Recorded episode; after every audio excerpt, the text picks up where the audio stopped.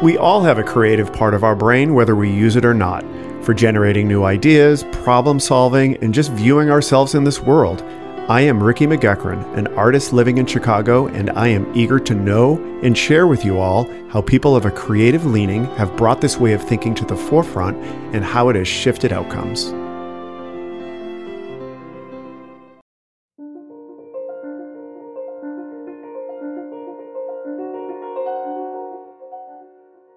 On this episode of Eager to Know, I have pulled together the highlights from my conversations with songwriters. Enjoy!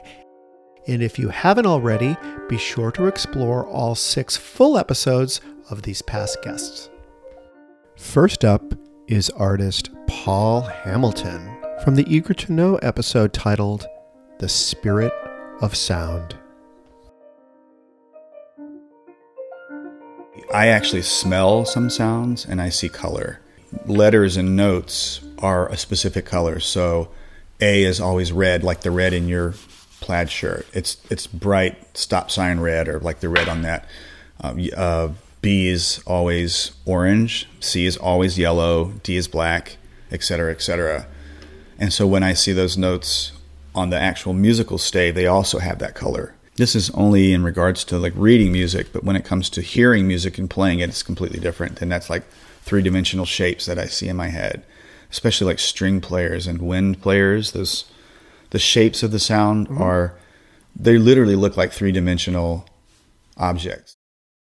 I, I, I sat at my piano a couple of summers ago after having really had worked with this group, and I sat at my piano and I said, I don't want to play music anymore. I'm going to play sound because people don't generally understand music. Like they don't care that it's this piece is an E flat and that you know the clarinet is transposed to it's a B flat instrument or this is a triad based on blah blah blah or the meter. They most people don't relate to that, but everybody can relate to sound. We have a, a senior citizens living center at and that's local, and we'll have a rehearsal of about four to six musicians, and it's a wide variety of stuff. We might do a song from the 30s, a song from the 40s, then a classical piece, then, you know, My Bonnie Lies Over the Ocean. So we're doing songs and music that will be from each, roughly each decade of a person's life that, say, is now 75 to 80 years old. Wow. We'll have like a cellist, a pianist. We always have a pianist on the gig, um, a guitarist, a singer, and a flutist. That will be one combination. Then we have a short performance of about 45 to 50 minutes with these patients. One patient, he didn't remember the performance that we had had, and it had only been about 10 or 15 minutes. And so I looked at his daughter and I said, Let's ask him how he feels. And so I saw him that day. I said, Hey, how, you know, how's it feel? How's it going today? He says, Oh, great. I said, How do you feel on a scale of one to 10? He says, Like a nine.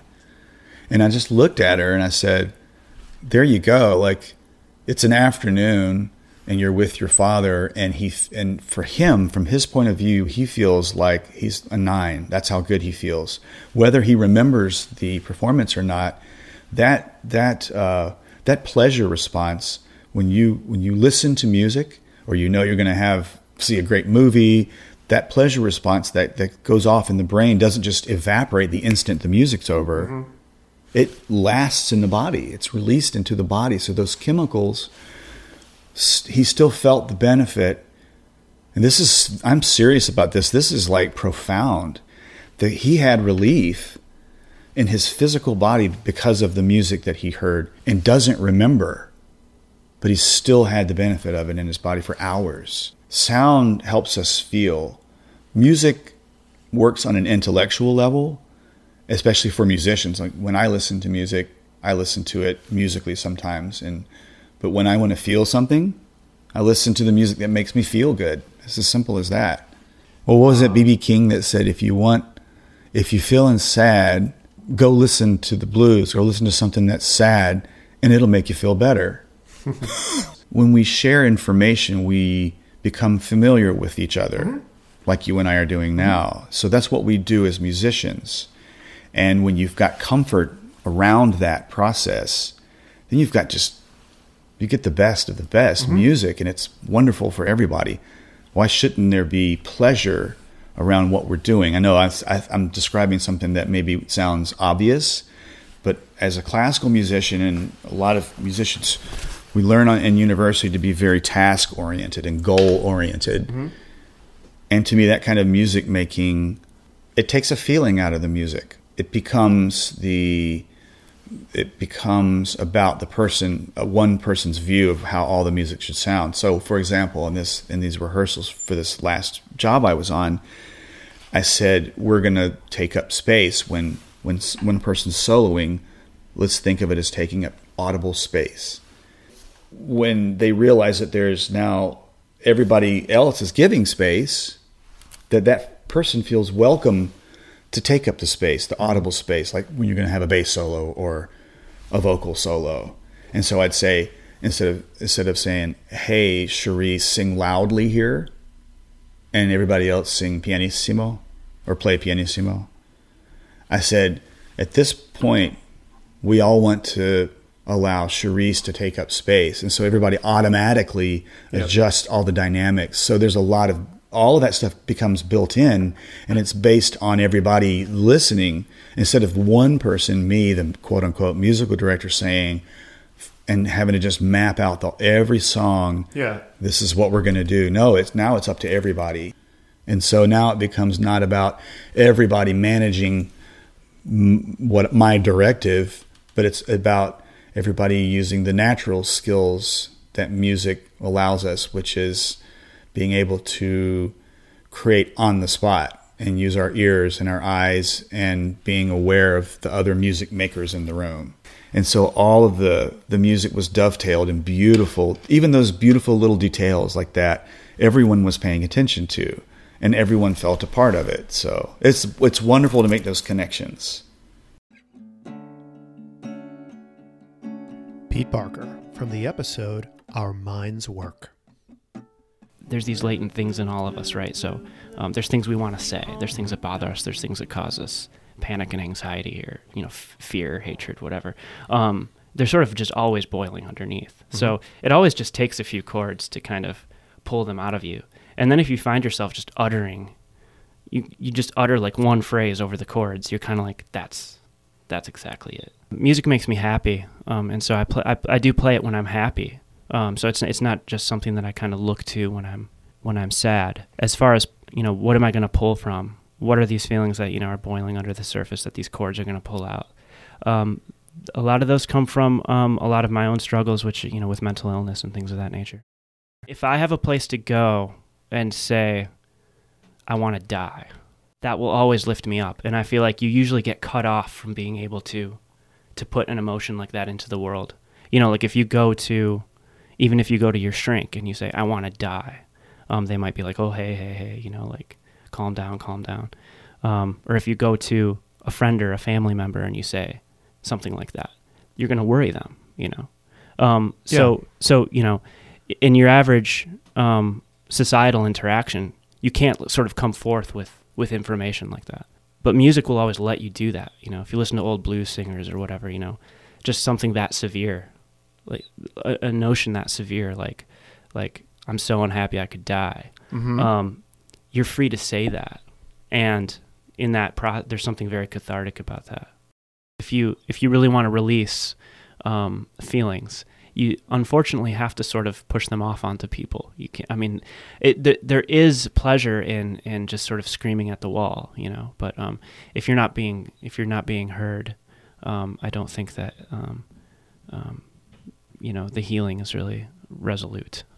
Um, everyone suffers kind of to different degrees, but I know that when people are angry, when they're depressed, when they when they dwell on on thoughts for you know endless periods of time, or um, to the point where they're sort of incapacitated, stay in bed all day, things like that. Um, that requires a lot of work. You know, um, that's hard work, um, and I know that people who suffer know that. So I don't I don't mean to condescend, but Yep. but um, you know that's hard work, and if you could find a way to um, refocus um, that work, um, you'll get a lot of a lot of happiness out of that. I think, and you'll find yourself creating things you didn't even know, you know, you could. That has taken me like years to to kind of do. So it's it's not like I could just sort of wake up one day and say I'm not going to be unhappy today. I'm going to Sure. focus on work instead. Um, so it's very much like um, a one foot in front of the other process. Um, but you know, even just um, the the mindfulness of of going, oh my God, I'm like I'm like working my ass off on my own suffering right now. Um, how can I, you know, I'm just gonna go, you know, I'm just gonna go sing for a little bit, or I'm just gonna go, you know, strum my guitar for a little bit. Um, those those periods, those sessions, um, they will pull something out of you, you know. And I think that once you find the pleasure in that, you'll kind of go back. It'll, it's sort of like the you know the being driven by the pleasure um, of it all. I think kind of will put you in that habit more frequently. All aboard! Kyle Gregory Price, member of the Lucky Trikes, and guest on the episode Let Go and Create. I like a lot of humor and comedy and music, and I, I have a sentimental side too about me. But uh, I like I like things that are jovial. I, that's why I work well with children. It's, Yeah. But we're, but at the same time, with, with that said, the Lucky Trikes aren't afraid to be sad. We're mm-hmm. not afraid to be angry. We're not afraid to be afraid. And so it's not all you know cookies and ice cream all the time with our band. We we we get emotional, and I think a lot of people forget that they they tend to mask grief. Adults tend to mask grief around children, and we need to be a sense of a, a point of security for them, but we also can't be afraid to show them that we feel the same things that they do. And, and it's and then it's okay. Like it's okay not to be okay sometimes. The one thing that we try to do for children is give them a vocabulary to express themselves. Like how do you feel? Here are some words that might work. So they can emote it so they can like let it go. It's you know we a sense of catharsis for them. Because you know as we get older we're we're kind of forced to hide a lot of things. And um I, I, I don't. I, I tend to wear my emotions on my sleeve. Uh, and that also makes it easier for me to work with children because I let them know how I'm feeling too at a given moment with, Yeah. with, with grace, of course. I've met a lot of people who do have innate musical ability who unfortunately aren't doing anything with it. And for whatever reason, they're not doing anything with it. They choose not to, or they're just, I hate to say this, but lazy. Hard work is definitely hard work is what's going to put the record together. I, I and I think with hard work that ability will will happen. I mean, if you keep doing something over and over and over and over again, you're bound to get good at it. And that might take people a few years. It might take people a few, some people a few decades. But um, you know, I, I think a lot of, I, I think about s- some musicians and artists who don't get known until they're older, and that might be for a combination of the fact that they just weren't very they didn't have that innate musical ability. I'll, I'll word it like that when they were in their 20s or 30s, and it all came about when they were in their 60s, 70s, 80s. But that's just after perseverance. And I, I think I think ability can become innate with hard work. I feel to a certain degree, for me, there's a certain letting go involved too, Mhm. and that letting go takes practice. Mm-hmm. I'm a firm believer that the music writes itself, and that takes time to really understand that. I, I, I sometimes I don't think I'm the one picking the harmonies Mm-hmm. and the melodies for my piece. I feel that the piece is picking the harmonies and melodies for itself. I'm just the one doing the work. I, I, if I may use the word vessel, for whatever it is that you might believe in, I, I think trauma helps us let go. I think loss helps us let go. Uh, y- y- you know, that's, if you if you read the biographies of a lot of artists, a lot of them really went through some went through some shit. Mm-hmm. Uh, whether it was war or famine or family issues or psychological issues. I mean, my God, the list is so long in regards to artists and composers and actors who have all sorts of mental disabilities, whatever it may be. I myself deal with bipolar disorder. We're trained not as as not just as artists, but as humans. We just got to let go at a certain point, and I think that ability will shine through in our work. I, I'm I'm a believer in the notion that our work represents our life, art represents life, and it represents an individual's life. the ability to let go is a is something you learn through life and it's not just practicing your scales or knowing your color tones and your hues and and or figure drawing for that matter. I mean, I, I associate doing rudiments and scales with figure drawing, where you have to practice drawing a figure, but then eventually through life and through that aforementioned hard work, you learn to let the figure draw itself. To perform what you're composing is I personally get wrapped up in not just my lyrics, I then get wrapped up in the music that's behind it, and all of a sudden I'm on stage and I'm in front of people, and now I'm wrapped up in the execution of all of this stuff. And that's when I'm going to make some mistakes and go with it and consider it charming. And I like composing separate from performing because it's challenging. It allows me to get to know that instrument. And sometimes the musician, like I'll write for specific musicians too. I'll have them in mind. And then I do keep in mind them as a human. Like, what do they, what are they interested in? I, I, I, I kind of have this like gestalt approach to writing. I want to know as much about the musicians that I'm writing for as, as well as their instrument.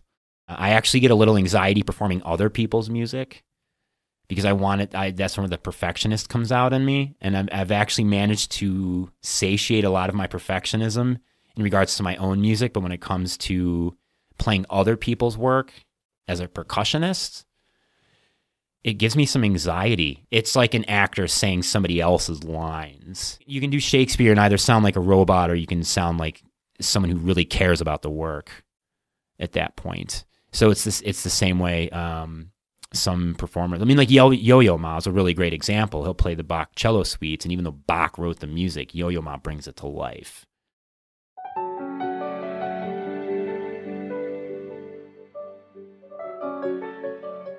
My friend Sammy from the episode Actor, Singer, and Dreamer Samuel Moscoso.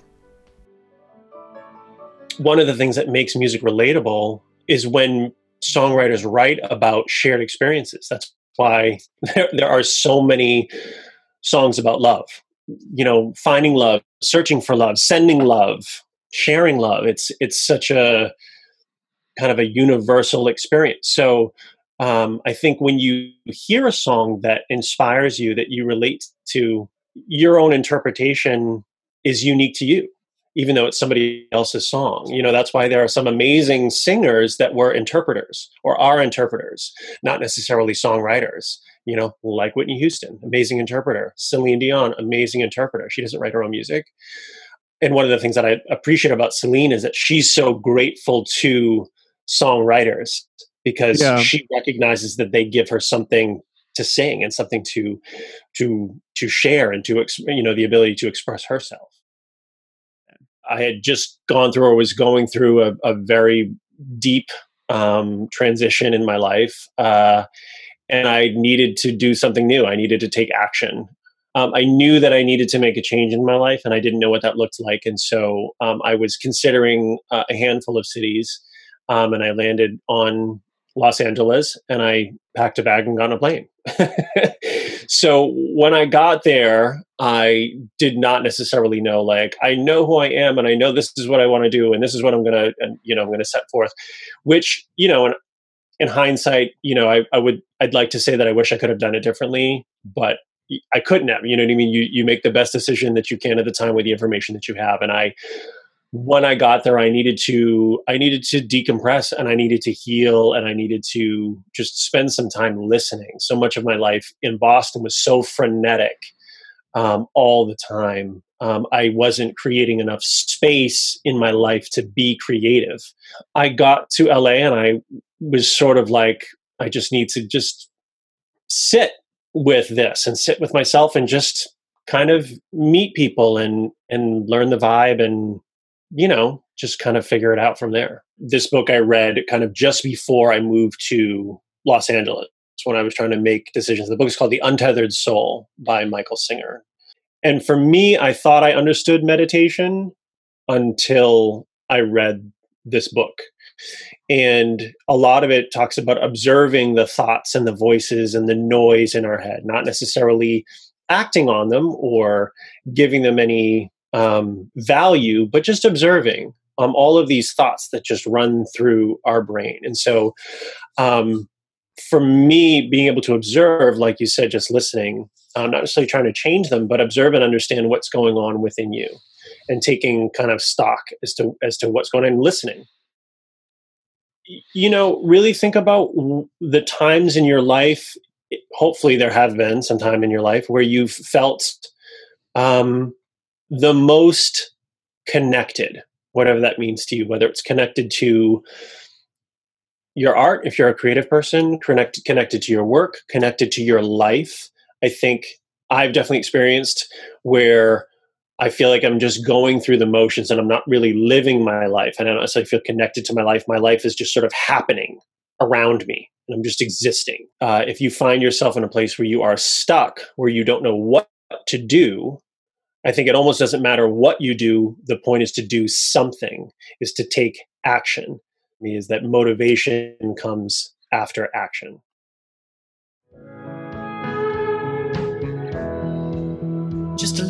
Greg and Danny of the folk rock duo They Won't Win. Eager to Know episode Sentimental Gentlemen. Danny and I would bring our song to the day. We would bring two voices and an acoustic guitar and we would play the song for our musicians, our our colleagues in the studio, our friends, and uh, and we would say, kind of, here's here's the emotion of the song, here's what it, it is about, and then we would create some room for play. And so, and what what we mean by that is we would just say, okay, let's play this together with that in mind. You've heard kind of the nature of the song, the basics of the song, the the directionality of the song, and then we would play and we would all listen. Uh, it was a very active listening process. There'd come this moment often where the song would kind of then reveal itself to us and we'd say oh there it is yeah. and and we all felt it wasn't just me and danny it wasn't just our song at that point it was all of our song because we had just created the sound of the story was ours, but that's the sound of the song was something that was absolutely created collaboratively. Something we learned, and this kind of cuts across many of the tracks, is we would go, we, we would be discovering and trying to figure stuff out, and then we'd realize that one particular instrument represented a particular part of the story.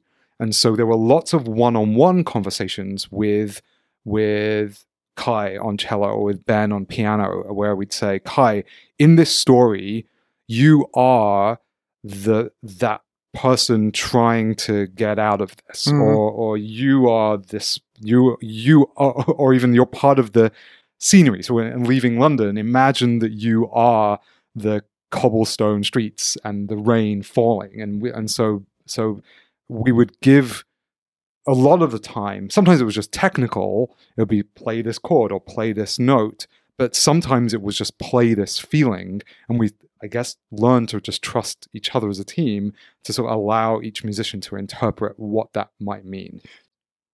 Obviously, songs are meant to be heard. It's a it's a relationship, right, with a with a creation and a listener. And now that the songs are made, they don't belong to us, right? They belong to anyone it actually makes me want to cry a little bit. It's like they belong to anyone who listens to them and has any sort of uh, reaction to them. And the reason I'm crying is uh, recently one of the songs deals with uh, some pretty tough stuff that happened in my life uh, related to some domestic violence. And it was a very scary story to tell for me. But then to have a woman in California who had been passed on this song from a friend and had kind of heard some of the backstory of it uh, tell me that this song really touched her and that she was carrying it with her in her heart because she was in a similar place and it, it gave her some hope that she could get to the next chapter. It just, there's nothing more powerful than feeling something like that or hearing something from another human being when you've put yourself out there like that. That's why we create anything, isn't it?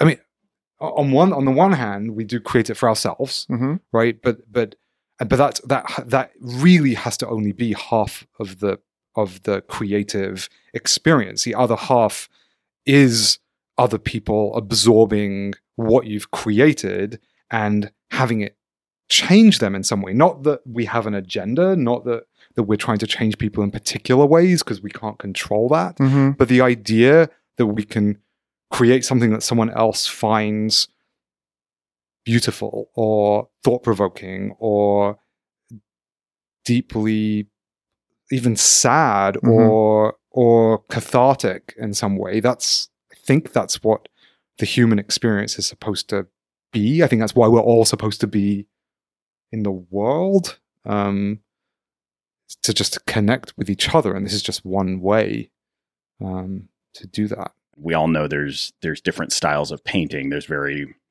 photorealistic painting. There's figurative painting. There's all all manner of different styles. In the same way, uh, some of our songs, uh, "War," I will use as an e- example, is a little bit more of a straightforward. Like, here is a story song. This is an honest depiction of something that happened. Mm-hmm. Right. Lost at Sea is a little bit more of a figurative painting It's more loose. it's loose and it's meant to be so that the the the listener can go in from all manner of angles and experience it and feel it in different ways but hopefully with that mood uh, we are trying to convey of the magic of of the sea and being lost and and and the the beauty of lost love Anne Lamott wrote about this uh, um, in her book uh, Bird by Bird um, uh, on fiction writing. That you have to um, sort of learn to love the shitty draft. You have to um, expect that the first thing that comes out is not going to be even close to perfect. But but if there's something in you that just needs to be out there, get it out there, and then keep working on it, and keep working on it, and keep working on it um, because eventually, even if it takes a long time, eventually you you're going to create something beautiful. But but you have to get it out of yourself first. what you create is a very personal is a very personal gift to the world. Not everyone is going to love it. It is not going to be everyone's cup of tea. And that's a very logical thing if we all think about it, right? We don't all love every single song we hear. We don't all love every single movie that we see. But those songs and those movies are super personal to the people who created them, right? but if we can if we can have that relationship with our art that be proud of it be be bold in putting it out there tell your stories understand that some people will connect with them right? But it's okay that not everyone connects with them and that's just part of the that's part of the world of of creativity and i think a lot of people get trapped in the idea of they hear any kind of feedback to the negative and they go into a hole of not wanting to put more out and it's the exact opposite Brian Cluchet of Best Man in the Eager to Know episode titled No Jacket Required. there's part of me that just wants to sit behind a computer or behind a, a, board, as as they would say, like you know, um, and and produce music and and engineer and, and create. There is also a part of me that really, really enjoys performing live. When I see people dancing to my music, I know that that can kind of be involuntary. That foot tapping or Mm. that that little bit of head movement or something like that. It's not. They're not. Maybe not necessarily jamming out per se, but I can see that maybe I'm connecting, you know, taking it further than that to to see people smiling and um and and enjoying what you're doing is probably one of the most uh, one of the strongest feelings because it's immediate Yeah. right you're you're seeing gratification essentially Yeah. like immediately and i think that that feeds the energy that's happening and then you are reacting with your other musicians on stage and all of a sudden it just becomes this big kind of uh, this collection of of energy and emotion between the entire room and i you know there can be some uh i guess trite elements of of saying that you know we do this for for the fans kind of thing Yep. you know there's a little bit of truth to that Yeah. you know i want to elicit a reaction from people uh, preferably positive. Yeah.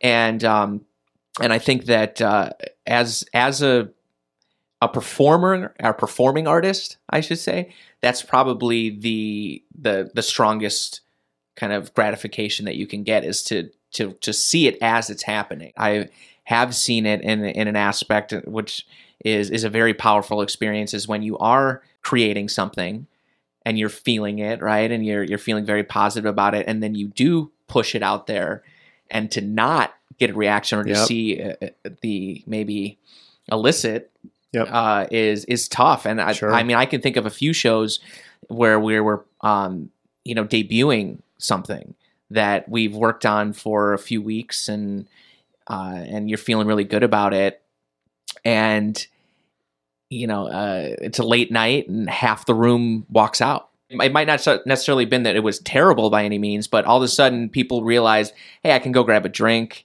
Hey i want to go have that conversation or something. So that's that critique that is immediate that all of a sudden takes the energy away. Yeah.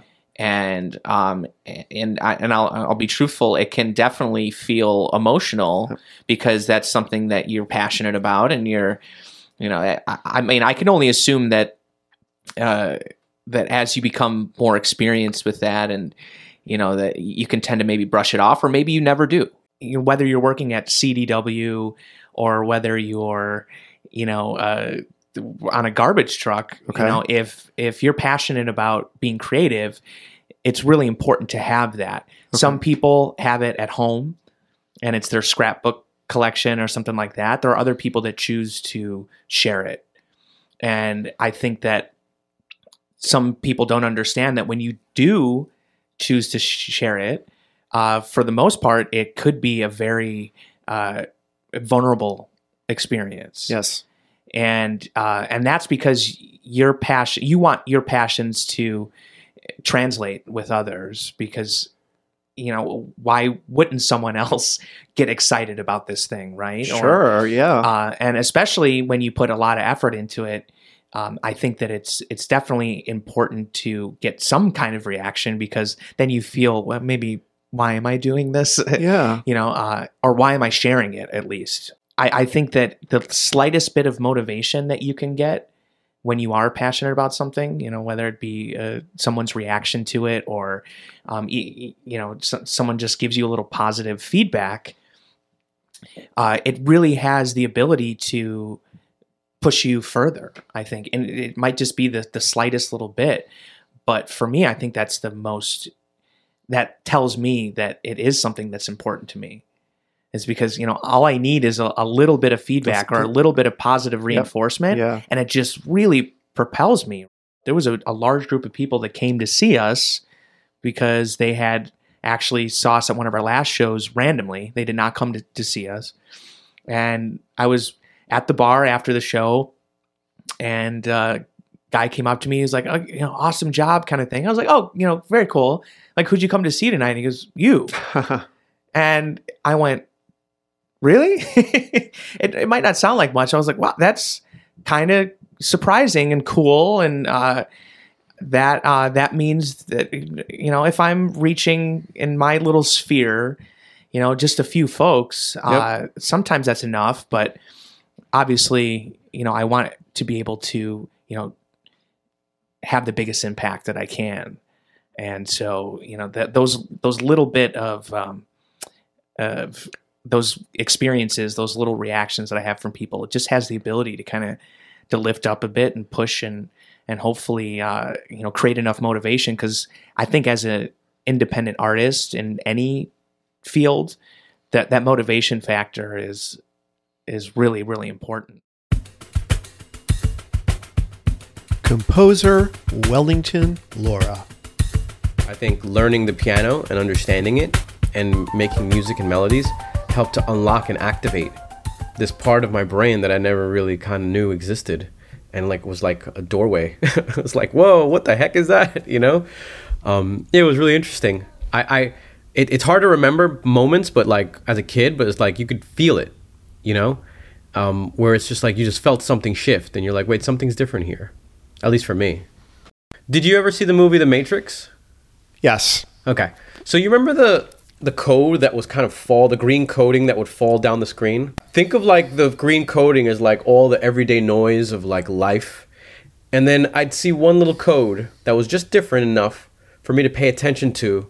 And I'd be like, "What what?" Like you you you go in for a closer look like what's in what is that? and it's like, you know, you being told to take the red pill or blue pill or and it's like, oh, there's something else there, something trying to break through to tell send me a message. And I think we as people are conditioned in the society that we're in, we don't really pay attention to these things sometimes. And uh, it, it, I guess it broke through enough for me to pay attention to and actually listen. Thank you, Wellington. I think something broke through for all of the guys on this episode, and I am glad to be able to share them with you. Be sure to explore all six full Eager to Know episodes for these past guests.